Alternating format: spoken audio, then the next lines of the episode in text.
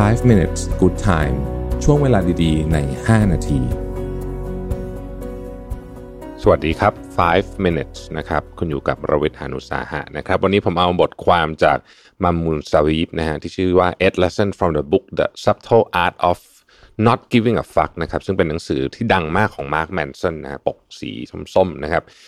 เคยอ่านนานแล้วนะฮะแล้วก็ไม่ได้ทบทวนมานานแล้วนะครับ วันนี้มีคนสรุปให้ก็เลยเอามาเล่าให้ฟังนะครับว่ามีเรื่องอะไรบ้างที่เป็นข้อสรุปจากหนังสือเรื่องนี้นะครับ ข้อที่หนึ่งก็คือว่าความสำเร็จของชีวิตเนี่ยไม่ใช่การมีของที่ดีที่สุดตลอดนะฮะเราอาจจะรู้สึกว่าเราต้องการเงินมากกว่านี้ต้องการไอ้นู่นไอ้นี่มากกว่านี้นะครับ บ้านใหญ่กว่านี้รถแพงกว่านี้อะไรต่างๆนานาเหล่านี้เนี่ย แต่เขาบอกว่าจริง ๆ แล้วเนี่ยชีวิตที่มีความสุขจริงๆ คือความการความสามารถในการ balance ทุกอย่างให้มันพอเหมาะพอดีกับคุณ ไม่ว่าจะเป็นเรื่องสุขภาพไม่ว่าจะเป็นเรื่องของเรื่องอะไรพวกนี้ต่างๆนานานะครับให้มันพอเหมาะพอดี บางทีเราให้ความสำคัญกับเรื่องของ the best ต้องเป็น the best ทุกอย่างนะของต้องฉันต้องลดดีสุดกินแพงสุดอะไรอย่างเงี้ยนะมันก็จะไม่ได้เป็นชีวิตที่มีความสุขเท่าไหร่นักนะครับ อันที่สองนะครับเขาบอกว่าพยายามทำความเข้าใจความหมายคำว่า less is more ให้ได้นะฮะ less is more เนี่ยก็ คือบางทีเนี่ยเราใช้เวลาไปกับตามการตามหาของที่ไม่ค่อยสำคัญแล้วก็เราก็ไม่ได้ใช้เวลากับสิ่งที่สำคัญเพียงพอเนะเพราะฉะนั้นเราใช้เวลา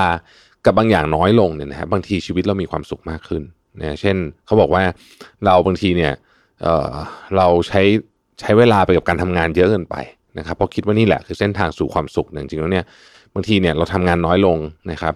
แล้วมามองมุมอื่นของชีวิตเรามากขึ้นเนี่ยทำให้เรามีความสุขมากขึ้น เช่น ได้นอนมากขึ้นได้ออกกำลังกายมากขึ้นเป็นต้นนะครับ ข้อที่3นะครับการเปรียบเทียบเนี่ยเป็นเรื่องที่เสียเวลานะฮะคือยังไงเปรียบเทียบเนี่ยมันก็จะมีคนดีกว่าคุณทุกด้านอยู่แล้ว ไม่ต้องห่วงนะเพราะฉะนั้นเนี่ยเปรียบเทียบไปก็เท่านั้นนะครับ ข้อที่4นะครับ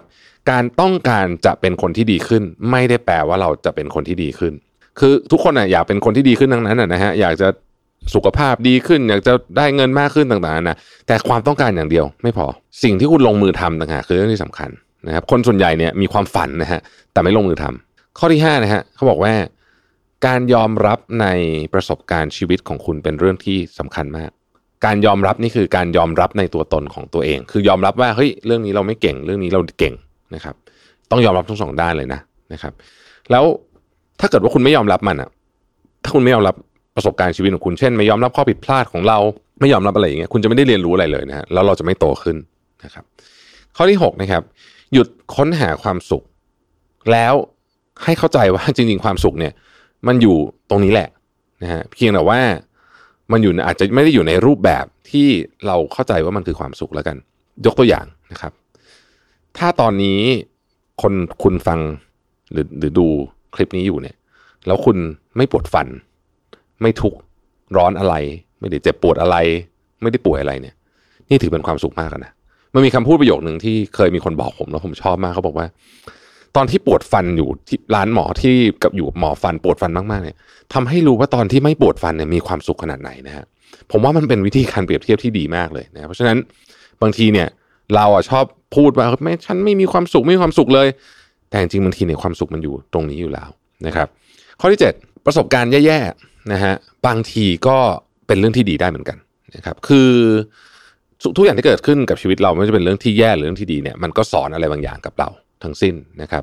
เเรื่องแย่ๆเรารู้สึกว่า เอ้ยมันเกิดเรื่องแย่ขึ้นนะฮะถ้ามันเกิดขึ้นมาแล้วนะเราทำอะไรมันไม่ได้แล้วเนี่ยนะครับ เราก็พยายามที่จะต้องหา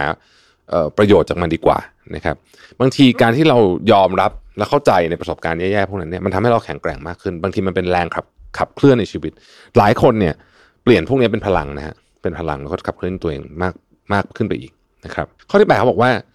ผมชอบภาษาอังกฤษอะ stop worrying about fitting in ไม่ต้องสนใจมากหรอกว่าคนจะคุณจะต้องเป็นแบบเป็นส่วนหนึ่งของกลุ่มนู้นนี้อะไรหรือไม่นะฮะเขาบอกว่ามนุษย์เนี่ยมีแนวโน้มที่จะอยากจะเป็นส่วนหนึ่งของคืออยากจะพูดง่ายคืออยากจะเป็นเป็นพวกเดียวกันน่ะกับคนอื่นนะฮะแต่เขาบอกว่าในความเป็นจริงแล้วเนี่ย คุณพยายามเป็นคนพยายามเป็นพวกเดียวคนอื่นไม่ได้หรอกนะฮะคนที่เหมือนกันมันจะถูกดึงดูดมาด้วยกัน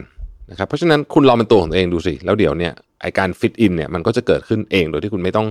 คนที่ไม่ใช่มันก็จะถูกเอาออกไปจากชีวิตคุณไปเองนะครับ ความพยายามมากเกินไปที่อยากจะเข้าไปเป็นแบบส่วนหนึ่งของกลุ่มนี่แหละไอ้นี่แหละนะคือบางทีจะเป็นความทุกข์นะครับ แล้วเขาก็สรุปอย่างนี้บอกว่า ต้องไม่ลืมความจริงข้อหนึ่งนะว่าการยอมรับ ตัวตนที่แท้จริงของคุณเนี่ยในที่สุดจะพาคุณไปสู่ความสุขที่แท้จริง ท้ายที่สุดแล้วเนี่ยความจริงก็คือ we all going to die at some point นะคือเราพวกเราตายหมดทุกคนนะฮะอย่าไปคิดมากนะครับใช้ชีวิตให้มีความสุขดีกว่านะครับ8ข้อคิดจากหนังสือ The Subtle Art of Not Giving a Fuck ของ Mark Manson นะครับหนังสือที่ดังมากๆเนี่ยนะครับ ข้อที่1นะครับความสำเร็จในชีวิตเนี่ยไม่จะเป็นจะต้องเป็นของที่ดีที่สุดเสมอ คือไม่จำเป็นต้องมีของที่ดีที่สุดเสมอถึงจะต้องเรียกว่าสำเร็จในชีวิตได้ 2. บางทีการมีน้อยกว่า ได้ผลมากกว่าก็มี ถ้าเรารู้ว่าการมีน้อยกว่านะสำคัญเรื่องอะไรนะฮะอันที่ 3 การเปรียบเทียบกับคนอื่นเป็นเรื่องที่เสียเวลามากๆ อันที่4นะครับอยากเป็นคนที่ดีขึ้น ไม่ได้ทำให้เราเป็นคนที่ดีขึ้น เราต้องลงมือทำอะไรบางอย่าง เราถึงจะเป็นคนที่ดีขึ้นได้ ข้อที่ 5 ยอมรับประสบการณ์ส่วนตัวของคุณ ว่ามันเป็นส่วนหนึ่งของชีวิตคุณ แล้วคุณจึงจะได้เรียนรู้จากมันนะครับ ข้อที่ 6 หยุดตามหาความสุข แล้วยอมรับว่าจริง ๆ ความสุขมันอยู่ตรงนี้แหละนะครับ แล้วมองให้เห็นมันให้ได้นะครับ การแค่การไม่เจ็บไม่ป่วยเนี่ย มีชีวิตปกติตอนนี้เนี่ยนี่ก็ถือเป็นความสุขอย่างหนึ่งละนะฮะข้อที่ 7 ประสบการณ์แย่ๆบางทีก็มีประโยชน์กับเราเหมือนกันนะครับ ในเชิงการเป็นบทเรียน ข้อที่ 8 หยุด กังวลเรื่องว่าคุณจะเป็นส่วนหนึ่งของกลุ่มหรือไม่คนจะชอบคุณหรือไม่ในที่สุดแล้วเนี่ย คนที่จะเป็นพวกเดียวกับคุณเนี่ยนะเดี๋ยวมันจะถูกดึงดูดเข้ามาหาตัวเองการพยายามเป็นคนอื่น เพื่อที่จะไปฟิตอินเนี่ย มันเต็มไปด้วยความทุกข์และสุดท้ายอย่าลืม อีกไม่นานเราทุกคนก็ต้องตายนะครับ